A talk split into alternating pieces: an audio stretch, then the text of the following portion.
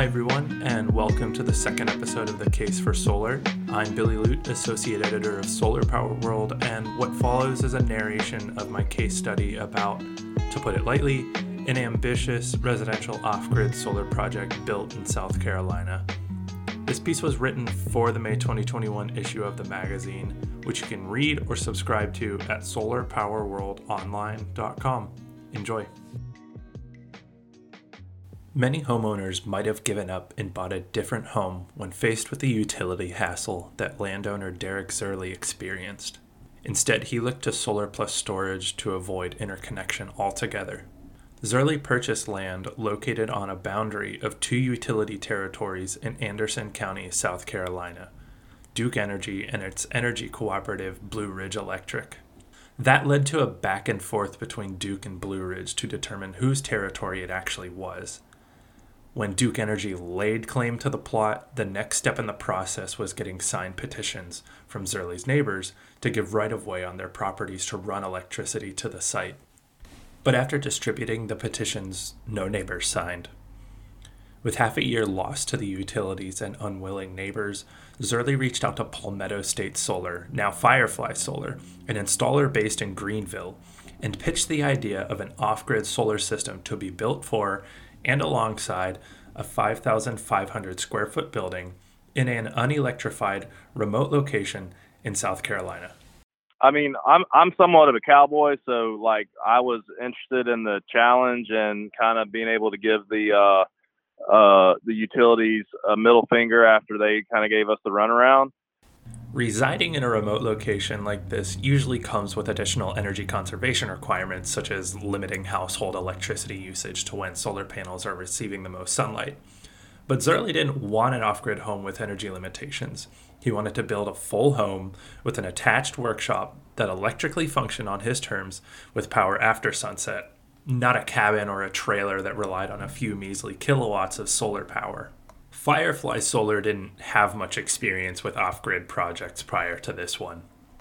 We get calls from time to time from people who want to go off grid, but for the most part, it's just not um, feasible, uh, primarily from a financial perspective. So when Derek called, like he said, I went out and visited him, and, and we I, I sort of threw out some some rough numbers of, of what he might expect, and and he was uh, he was willing to, to get into that, especially because of the, the difficulties he had had with the utility companies. That is Aaron Davis, owner and president of Firefly Solar. Zerly's home resides on a 27 acre property with about 6 acres being open yard. The building he wanted was a pre engineered steel structure with a single slope roof in a color that takes inspiration from red barns found in farming communities. Zerly likened it to barndominiums, which are similarly wrought structures known for ease of construction through prefabrication and energy efficiency.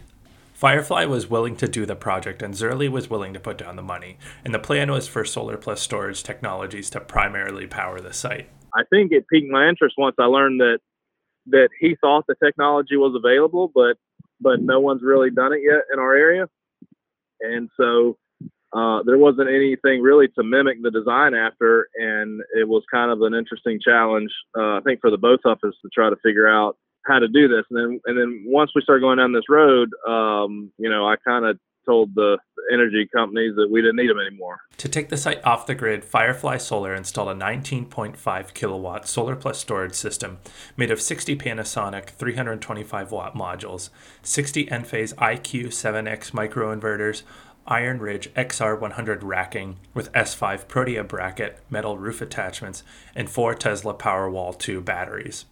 And just in case solar doesn't cover it, a 20 kilowatt Kohler gas powered backup generator was installed too. Firefly lucked out because when Davis reached out to Tesla about the project, the company was just starting an off grid program. Previously, the warranty language on Tesla storage hardware didn't cover off grid applications. Just as the Powerwalls were being installed, Tesla was rewriting operating code to make the hardware work in this application. Derek approached this with kind of a a no compromises attitude and what he wanted was basically a home that was off grid but didn't seem like it was off grid. And typically with off grid you're talking about all right well we need to limit your usage and you know we need to install leds everywhere and you know all these steps that we're used to taking uh, to make off grid a possibility.